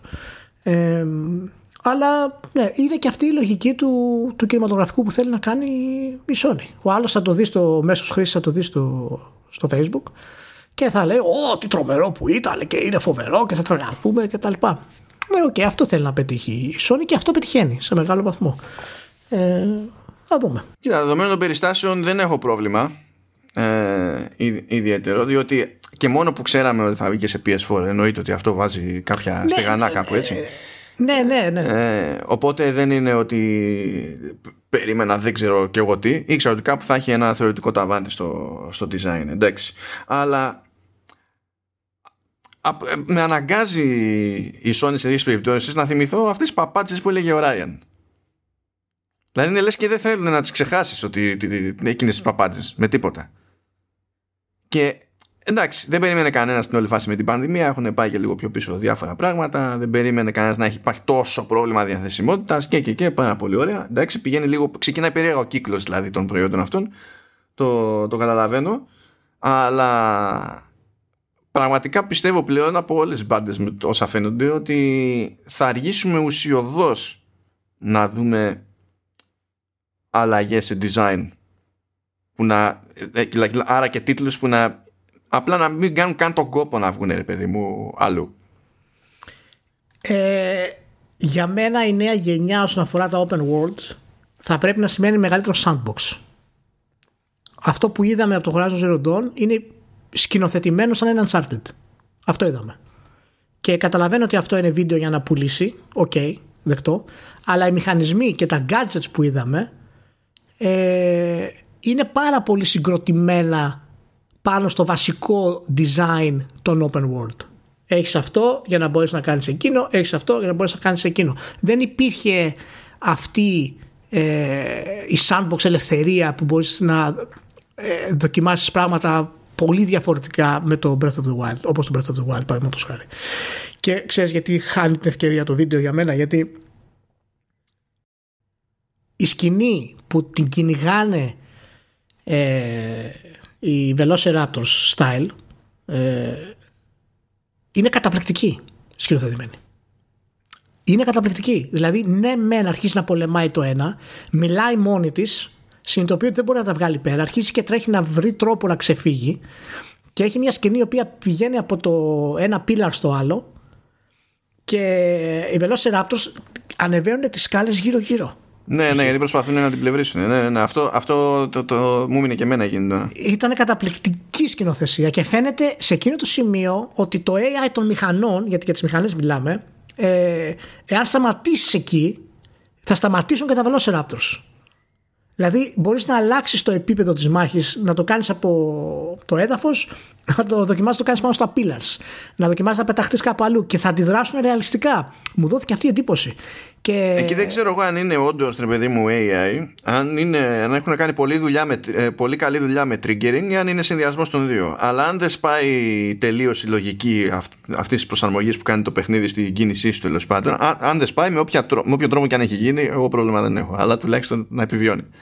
Πρέπει να είναι συνδυασμός των δύο και βελτιωμένο μάλιστα το κομμάτι του AI. Γιατί αν θυμάσαι στο, στο πρώτο Horizon, ε, οι μηχανές στην ουσία ήταν πολύ στάσιμες σε αυτό που κάνανε. Δηλαδή ήταν στο έδαφος ή πετάγανε. Αυτές οι δύο επιλογές είχαν και είχαν από δύο-τρεις κινήσεις κάθε μία. Μετά από λίγο ήταν πολύ εύκολο να τις ε, ε, να τις νικήσεις, ας πούμε. Ήτανε, αλλά ακριβώς επειδή είναι στημένη έτσι η μάχη, ε, ήταν πάντα ενδιαφέρουσα μάχη με τις μηχανές. Πάντα ήταν φαν ε, να τις πάρεις. Τώρα με το που βλέπω πώς αντιδρούν αυτές, εάν αυτό είναι ένδειξη συμπεριφοράς AI στον κόσμο, θα ξεκλειδώσει και τα, τα gadgets για να είναι πιο sandbox. Και εκεί θα πετύχουν πραγματικά αυτό που πρέπει να πετύχουν. Αυτό θέλω να δω. Αλλά κρατάω την ε, ε, επιφύλαξη ακριβώς γιατί είναι βίντεο προς πώληση. Είναι βίντεο για πώληση. Αυτό είναι scripted αρκετά η όλη κατάσταση. Και ξέρουμε η Sony ότι τα κάνει αυτά τα πράγματα συχνά. Ε, και να σου πω και το, και το κρίμα μου δηλαδή, το ακούω πολύ αρνητικός, αλλά δεν είναι έτσι στην πραγματικότητα. Ε, μου άρεσε το βίντεο γενικά. Απλά δεν είδα κάτι και σε γραφικά επίπεδο δεν είδα κάτι που είπα αυτό είναι τελείως next gen. Εντάξει, μα αφού πρέπει να τρέχει και εκεί που πρέπει να τρέχει, Ακριβώς. τι να κάνουμε. Είναι cross-chain. Με το που άρχισα να βλέπω αυτές τις ομίχλες στα πέντε βήματα για να καλύφτουν στην ουσία όλη, όλη την περιοχή να μπορεί να κρατάει το, το frame rate ψηλά, εκεί ξανέρωσα. Λέω δηλαδή, ακόμα και σε αυτή τη γενιά θα ανεβάσεις το κεφάλι σου και θα κοιτάμε παντού ομίχλη του φωτός, ας πούμε, να μην μπορείς να δεις τα πέντε μέτρα. Ε, είναι, είναι πράγματα ξέρεις, που με απογοητεύουν αυτά για τις νέες γενιές, δεδομένου ότι μιλάμε για κονσόλες που είναι παντοδύναμες ε, πλέον. Ε, anyway, αλλά γενικά να, να πω και τα πολύ θετικά ε, για μένα ήταν φαίνεται ότι έχουν δουλέψει στις εκφράσεις ε, δεν ξέρω αν θα βελτιώσουν τους χαρακτήρες τους ίδιους ε, αν θα τους κάνουν πιο ανθρώπινους και λιγότερο gamey όπως ήταν στο προηγούμενο ε, και αν θα ξεφύγουν από το chosen one σενάριο και εξερευνήσουν πραγματικά τον κόσμο έχουν δηλαδή καλή ιδέα για τον κόσμο γιατί το, το αρχικό τους concept είναι καταπληκτικό. Αλλά concept έχουμε δει πάρα πολλά. Πρέπει να δούμε πώς θα το εξελίξουν αυτό το πράγμα. Τώρα σε δύο κατηγορία παιχνιδιού να βάλεις το το Chosen One στην άκρη πιστεύω είναι λίγο δύσκολο. Να, για να γίνει επιλογή δηλαδή από τους παραγωγούς αυτό είναι. Μου φαίνεται λίγο χλωμό. Ναι, Όχι ξέ... τώρα γενικότερα. Ξέρεις μου φαίνεται ακριβώς επειδή ψάχνουν η Sony έχει αυτή τη λογική ότι ψάχνει και για μασκότ συνέχεια. Έτσι από το Nate στο κράτος και μπλα μπλα μπλα. Ε, το, το House Zero Dawn είναι ένας κόσμος το οποίο θα έχει πολύ ενδιαφέρον να γνωρίσει άλλους χαρακτήρες. Μου δίνει αυτή την εντύπωση να δεις πως άλλοι άνθρωποι έχουν ανταπεξέλθει σε αυτό που συμβαίνει. Το τι άλλες φυλές θα γνωρίσουμε. Γιατί στο προηγούμενο παιχνίδι γνωρίσαμε υποτίθεται άλλες φυλές και άλλα χωριά, αλλά ήταν χαζομάρες. Δεν είχαν τίποτα στην ουσία διαφορετικό ε, για να, το, να, να αισθανθείς κάποια κουλτούρα, ας πούμε, φοβερή. Και ξέρεις γιατί με ξενέρωσε ρε μάλλον. Με ξενέρωσε που είδα πάλι αυτούς τους μεσενέρη, ναι. τους κλασικούς, φοράνε μάσκες και ξέρεις ότι θα είναι το Canon Fodder συνέχεια. Το ίδιο πράγμα, αυτό το πράγμα Canon Fodder. Φοράνε τις μάσκες, θα είναι κακοί, θα έχουν κάποια μπόσει και θα είναι αυτό το πράγμα. Δηλαδή. Πολύ προβλεπέ. Πανέμορφο, αλλά πολύ προβλεπέ. Εγώ είδα την ένδυση. Μιλάμε που μιλάμε για Αμερική. Πηγαίνουμε και προς Δύση μεριά και τέτοια υποτίθεται. Γιατί Φυσικά, έτσι γίνεται. Πώς θα, νιώ, τα νιώσουμε όλα πιο γνώριμα άμα δεν πάμε Σαν Φρανσίσκο; Ε, ε, δηλαδή έτσι πηγαίνει. Στην παγκόσμια αγορά έτσι λειτουργούν τα πράγματα, ως συνήθως. Ε, και έτσι όπως έλαβα την ένδυσή τους κάτι μου έφερνε λίγο ξέρεις σε Ινδιάνους μεριά και λες να είναι θέμα χρόνου να βγει να διαμαρτυρηθεί κάποιος. Δεν θα, ήταν ωραίο, δεν θα ήταν διασκεδαστικό να γίνει αυτό. Φαντάζεσαι. Το φαντάζεσαι να γίνει. Θα τρελαθούμε. Ε, θα το, εντάξει, θα τρελαθούμε either way μου φαίνεται, αλλά τέλος πάντων. Okay. Λοιπόν, Ωραία. οπότε γενικά έχουμε σε, σε γενικές γραμμές πίστη, καλό είναι το δείγμα, οκ. Ναι, ε, ναι. Ταυτόχρονα είμαστε στη φάση που είμαστε διότι από τη στιγμή που δεν είναι μόνο για νέο hardware υπάρχει ταβάνι.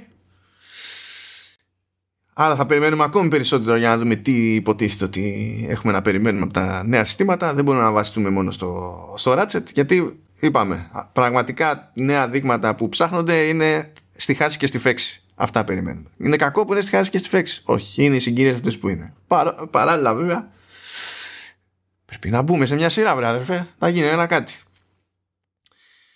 Να σε πάω λίγο Japan όμως, αν και τεχνικώς θα μείνουμε σε PlayStation. Έχω εδώ ένα poll από αυτά τα μη επιστημονικά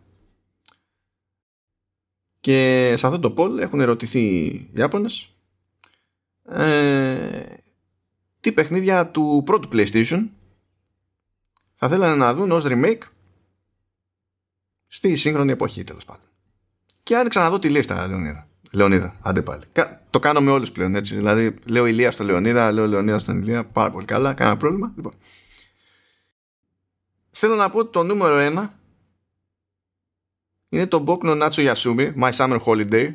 Είναι αυτό που εμείς δεν το κάνουμε remake στην Ελλάδα, διότι έχουμε το τραγούδι του Καρβέλα. Ε, αλλά θέλω να πάμε σε, σε άλλες επιλογές. Ο, ο λαός στην Ιαπωνία, δηλαδή 53, όχι 53, κάτσε, αυτό είναι, είναι votes, αυτό από ότι οι ποσοστώσεις είναι λίγο αλλιώς. Τέλος πάντων. Στη δεύτερη θέση θέλουν remake του Dragon Quest 7. Και νομίζω βέβαια ότι κάτι ανακοινώθηκε σχάτως με Dragon Quest 7. Έτσι δεν είναι; Για να σε δω. Dragon Quest 7. Όχι 7, Έχει... συγγνώμη. Όχι, δεν ήταν το, το 7. Είναι το. Γενικά βγήκε η Square Enix και ανακοίνωσε 500 πράγματα για Dragon Quest και ένα από αυτά που ανακοίνωσε, φυσικά και είναι remake. Δεν ξέρω αν το πήρες χαμπάρι, Ηλία. Λέγεται Dragon Quest 3 HD Pavla 2D Remake.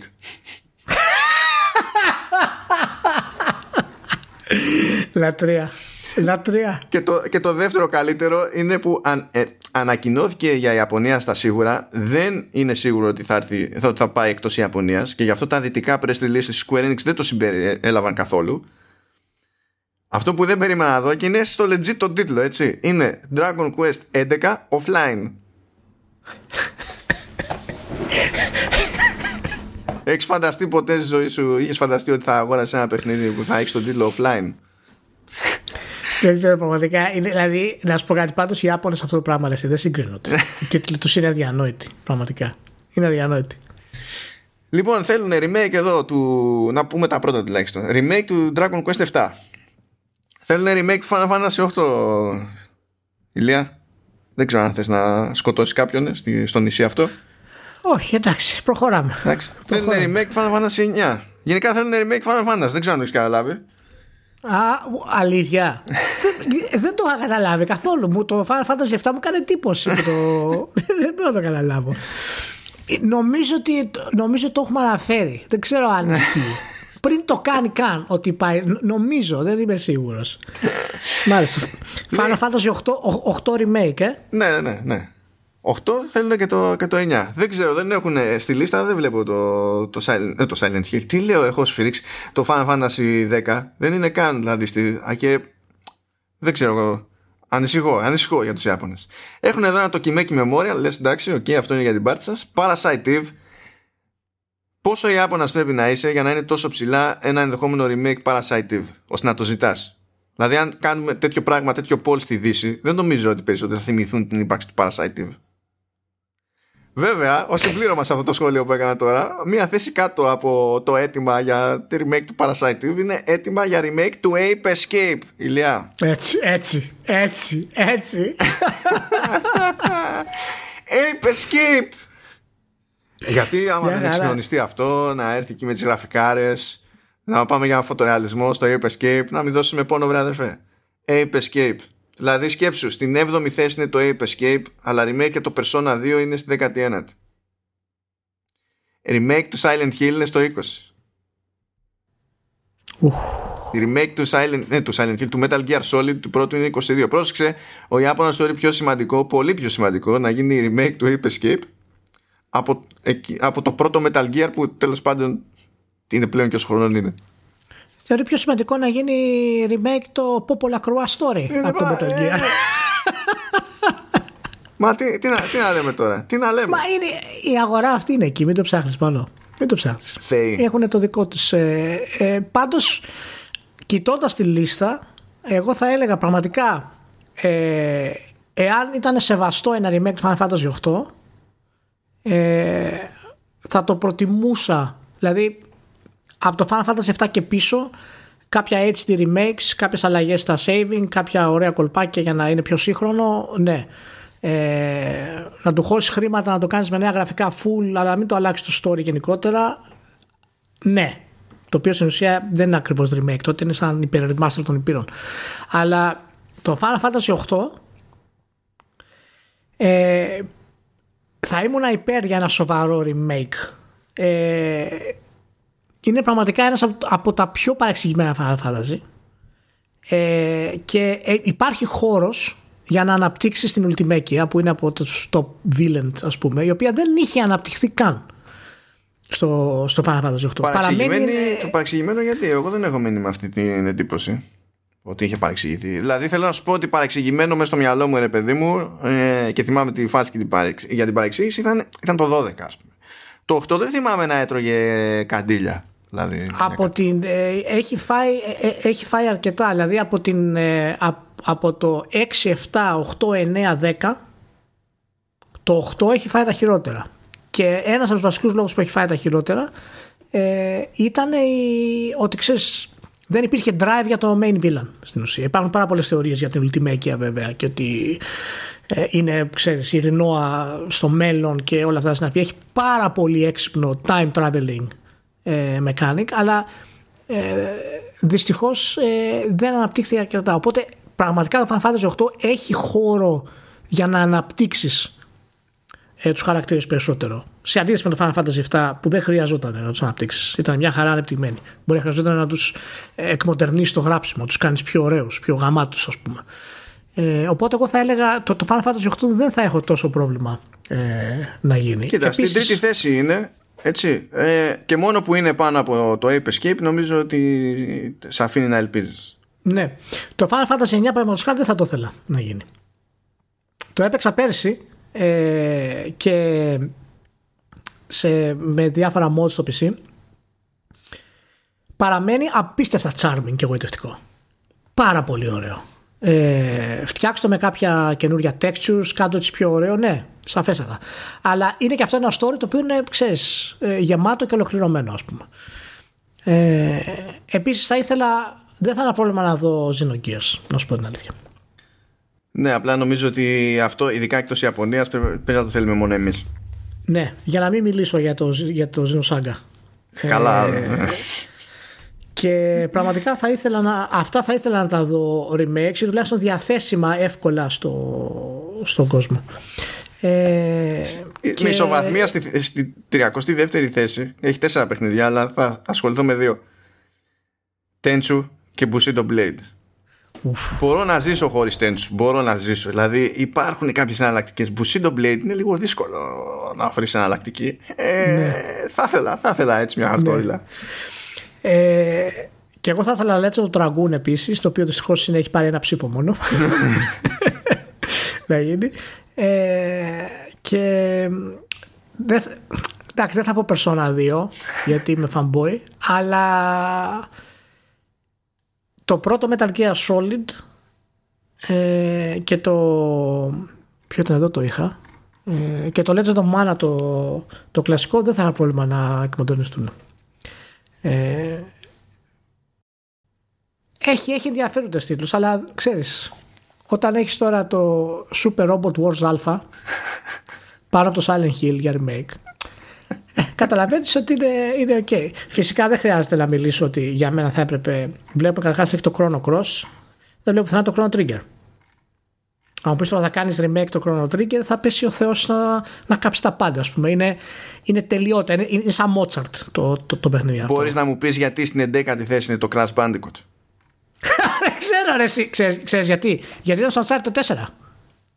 Από εκεί το είδανε και, και ξεκίνησαν να Εσύ αφού σκάσανε τα remaster, τα remaster που κάνανε κιόλας δεν ήταν δεν αγγίζουμε απλά πειράξαμε λίγο τα γραφικούλια. Έτσι; Ναι, ναι, ναι. Ε, δεν καταλαβαίνω τι συμβαίνει εκεί πέρα. Συν τη άλλη ότι από τα crash του PlayStation του original ξεκάθαρα το πρώτο ήταν το χειρότερο.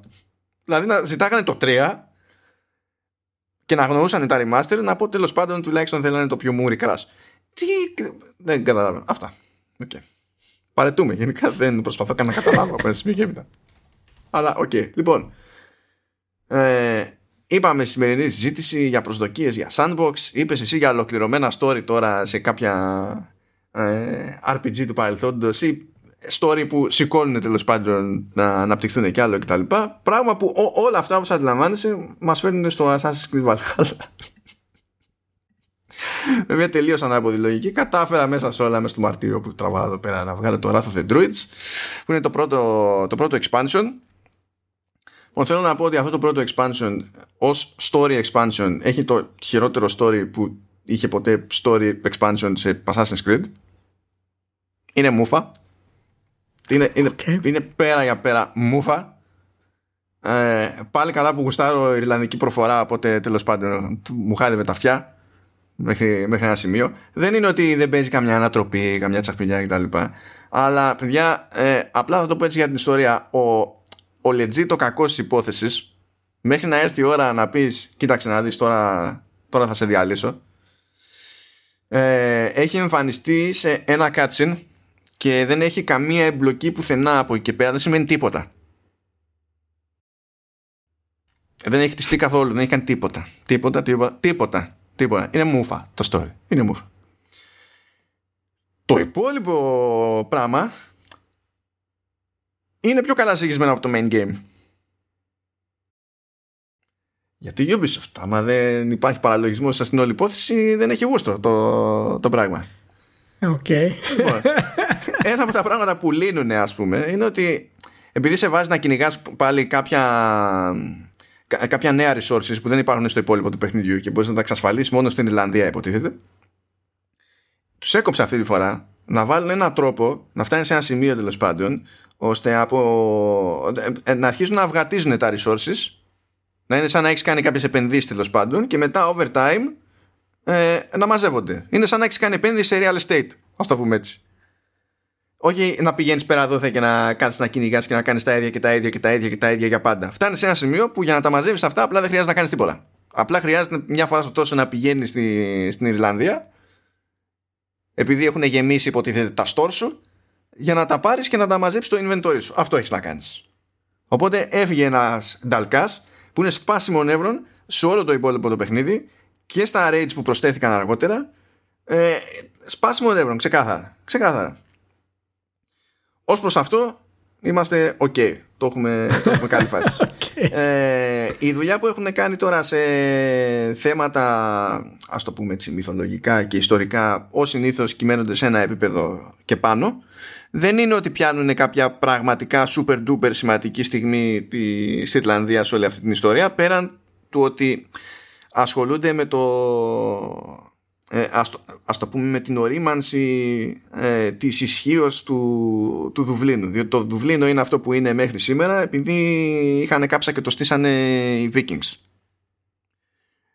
δεν είναι από τα πράγματα που έχουμε στην άκρη του μυαλού μας κάθε ώρα και στιγμή αλλά ισχύουν. Θέλω να σου πω ότι Ηλία ε, ε, επέτυχα κάτι άλλο που δεν περίμενα να πετύχω στο, σε Assassin's Creed της νέας κοπής έτσι που είναι φάση περίπου RPG μου βγάλε επιλογή σε κάποια φάση για ρομάτζο.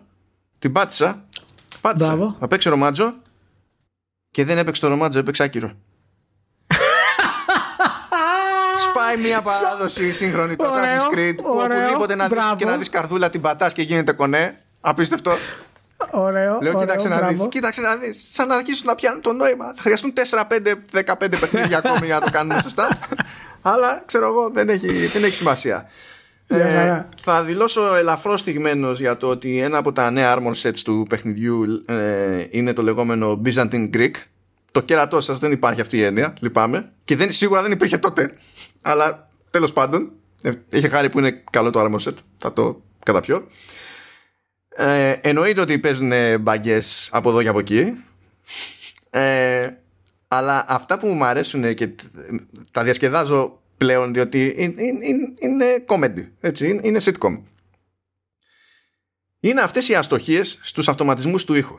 Θέλω να σου πω, Ηλία, ότι σε κάποια φάση θα βάλαμε κάτι λύκους.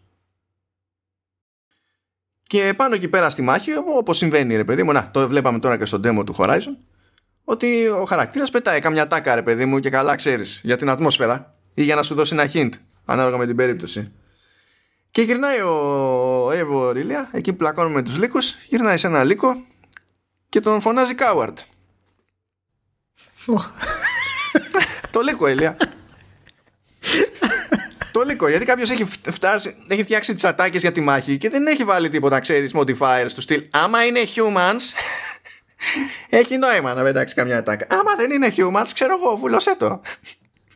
Αμάν, αμάν. τι coward, τι coward το κιάτο μου μέσα. δηλαδή, Κα- του- του- Κάποιου του, είναι, του ξέφυγε. είναι, είναι λίγο δεν ασχολείται κανένας, ας πούμε, στη, στην όλη φάση.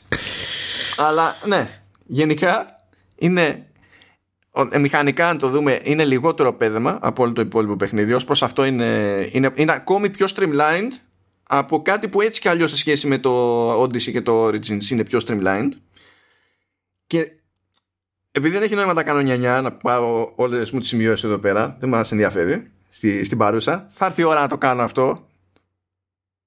Τώρα, αυτό είναι και λίγο απειλή για όποιον θυμάται τα προηγούμενα, τέλος πάντων. Ε, πράγματα που έχουν γίνει, που είναι επιπλέον streamlining, που έχει- έχει γίνει στο πλαίσιο του συγκεκριμένου expansion. Ή είναι πράγματα που θα ωφελούσε με update να έχουν περάσει και στο υπόλοιπο παιχνίδι. Αλλά έτσι όπως λειτουργεί η Ubisoft φαντάζομαι και σε επίπεδο παραγωγής δεν συμβαίνει. Δηλαδή βλέπεις βελτιώσεις στη γενική φόρμουλα που παρόλα αυτά περιορίζονται σε μία περιοχή που καλύπτει το expansion. Αυτό δεν ξέρω αν είναι κάποιο είδους φιλοσοφική επιλογή. Δεν ξέρω αν είναι κάποια, κάποια απόρρια κουλού management στη, στην όλη ιστορία. Αυτό για μένα είναι ζημιά. Δηλαδή προοδεύεις στον πυρήνα σου και δεν φροντίζεις να το καρπώνεται το σύνολο του παιχνιδιού. Δεν, δεν ξέρω γιατί τα θεωρεί λογικά αυτά η Ubisoft. Στην τελική ξέρω εγώ ας Εντάξει. καθυστερούσε κι άλλο. Τι να πω. Αυτά, α- αυτά μάλλον έχουν να κάνουν με το ότι ξέρεις, είναι κάποιες σταθερές νόρμες που δεν μπορούν να αλλάξουν όταν κάνεις ε, τέτοιες προσθήκες. Εγώ πραγματικά θα ήθελα να ξέρω πόσοι αγοράζουν αυτά τα expansion, πόσοι παίζουν το Assassin's Creed. Ε, ξέρω εσένα γιατί είναι και δουλειά σου, αλλά ο κόσμος γενικά που θα δώσει χρήματα και έχει παίξει 150 ώρες Assassin's Creed με ομολογουμένως επαναλαμβανόμενο gameplay σε μεγάλο βαθμό, ε, πόσο ρόλο παίζουν αυτές οι προσθήκες. Θα ήθελα να καταλάβω πραγματικά να μπορεί να μας εξηγήσει η Ubisoft να δούμε αν όντως παίζουν μεγάλο ρόλο. Δηλαδή αγοράζεται από τον κόσμο. Τα καινούργια παιχνίδια, τα mini games τα παίζει κανένας. Τα καινούργια activities τα κάνει κανένας. Ή είναι απλά τα δοκιμάζεις και μετά τα αφήνεις, ξέρω εγώ, τελειώνεις το story και το κάνεις. Δηλαδή πραγματικά θα ήθελα να να βρούμε κάποια στοιχεία ποτέ, κάποτε, ε, για το αν αυτά έχουν αποτέλεσμα στη, στη Ubisoft. Η, η, η, λο- η, η λογική του κόβω πόδι, πονάει πόδι κόβω πόδι, είναι ότι ε, για να τα κάνει έχουνε, οπότε, οκ, αυτό είναι επιχείρημα, αλλά απ' την άλλη δεν είναι και το απόλυτο επιχείρημα αυτό το πράγμα. Ε, γιατί μπορεί για όλα αυτά τα κομμάτια να είναι μέρος του, γενι- του γενικού development, όχι extra development και να τα βγάζει σε κομμάτια μετά. Θα ήθελα να ξέρω, να, να μάθουμε κάποια τέτοια. Ξέρω ότι δεν πρόκειται να το κάνουμε, να μάθουμε τέτοια στοιχεία, αλλά ποτέ δεν ξέρεις. Ε, κοίτα, από τη μία εξακολουθεί να ισχύει, μιας και λες για τα expansion, ρε παιδί μου, εξακολουθεί να ισχύει ότι αν το δεις τελείως παικτικά, ε, του στυλ, ξέρεις, έχω παίξει όσο έχω παίξει στο main, ξέρω τι με περιμένει και να προκύπτει εδώ τη μηχανικά τουλάχιστον το expansion φαίνει και βελτιώσεις. Οπότε δεν θα πεις πω, πω είναι ακριβώς η ίδια αγκάρια, παιδί μου, είναι ισιώνει δύο πράγματα. Αν το δεις σαν value for money, ε, είναι από τα πιο άνετα expansion passes που αγοράζεις για παιχνίδι. Αυτό ίσχυε και στα προηγούμενα δύο ε, open world Assassin's Creed. Το, αυτό που δεν περίμενα να ισχύει στο Wrath of the Druids είναι να είναι τόσο στάσιμο ως προς το τι κάνει με την ιστορία. Και δεν το λέω απλά για την ιστορία που παίζει τέλος πάντων εκεί στην Ιρλανδία, αλλά ειδικά στην περίπτωση των expansion του Odyssey, με τα expansion εκείνα προχωρούσαν τα πράγματα και στο, και στο modern setting. Καταλαβαίνω ότι αυτό μπορεί να ενοχλούσε κάποιον με τη λογική ότι αν εγώ ρε φίλε δεν πάρω τα, τα expansion χάνω κάτι το οποίο έχει μια θεωρητική βαρύτητα άσχετα με το αν θα καταλήξει οποτεδήποτε, οπουδήποτε έτσι. OK, okay, μπορώ να καταλάβω ότι ε, υπάρχει και λόγος να αποφεύγεται σε κάποιο βαθμό αυτό το πράγμα. Αλλά ε, ε, εδώ δεν, δεν προσπαθούν καν προς τα εκεί. Και ενώ το, ενώ το περίμενα. Και εκεί πέρα είχαν κάνει τσαχπινιά τις προηγούμενες φορές. Δηλαδή είχαν, είχαν ε, κάποιες εξελίξεις που είχαν και βαρύνουσαν σημασία, υποτίθεται στο lore, και ήταν καλοστημένες. Οπότε αυτό ξεκάθαρα μου έκανε εντύπωση. Από εκεί και πέρα βλέπω κάτι αγκυλώσεις που αυτές είναι ξεκάθαρα θέμα PR. Θέλω να σου πω, Ηλία, ότι σε κάποια φάση υποτίθεται ότι δίνεσαι εσύ που είσαι ο ήρωας, δίνεται και μια τύπησα να μπείτε εκεί σε μια λίμνη. Κάνετε ένα μπανάκι όλο το, όλη η σκηνοθεσία του Κάτσιν είναι κρύβουμε τα κέρια σημεία γιατί δεν θέλουμε να δείξουμε γυμνό κτλ. Μέχρι που κάνει ένα λίγο πιο ανοιχτό πλάνο και βλέπεις ότι και οι δύο είναι μεσόργα. και λες τι έκανες αυτή τη στιγμή. Πριν τι έκανες με τα, με τα πλάνα αυτά; Πού είναι, δεν υπάρχει γυμνό. Τι έκρυβες. Γιατί με παιδεύεις;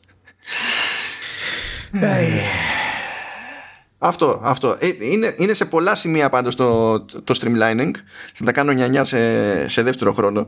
Ώστε αν κάποιος ενδιαφέρει να, ε, να, τουλάχιστον να καταλάβει την κλίμακα αυτή του streamlining και γιατί με ενοχλεί γιατί δεν προσαρμόζεται ώστε να διευκολύνει και το main game περισσότερο. Αλλά δεν είναι η ώρα. Θα μείνω στις Ιρλανδικές προφορές. Τι να κάνω εκεί πέρα. Σάψα κάτι δρυίδιδε, του έκανα κομμάτια είναι μέσα στο παιχνίδι και αυτό. Τι να κάνουμε. Για να δούμε. Εντάξει. εντάξει.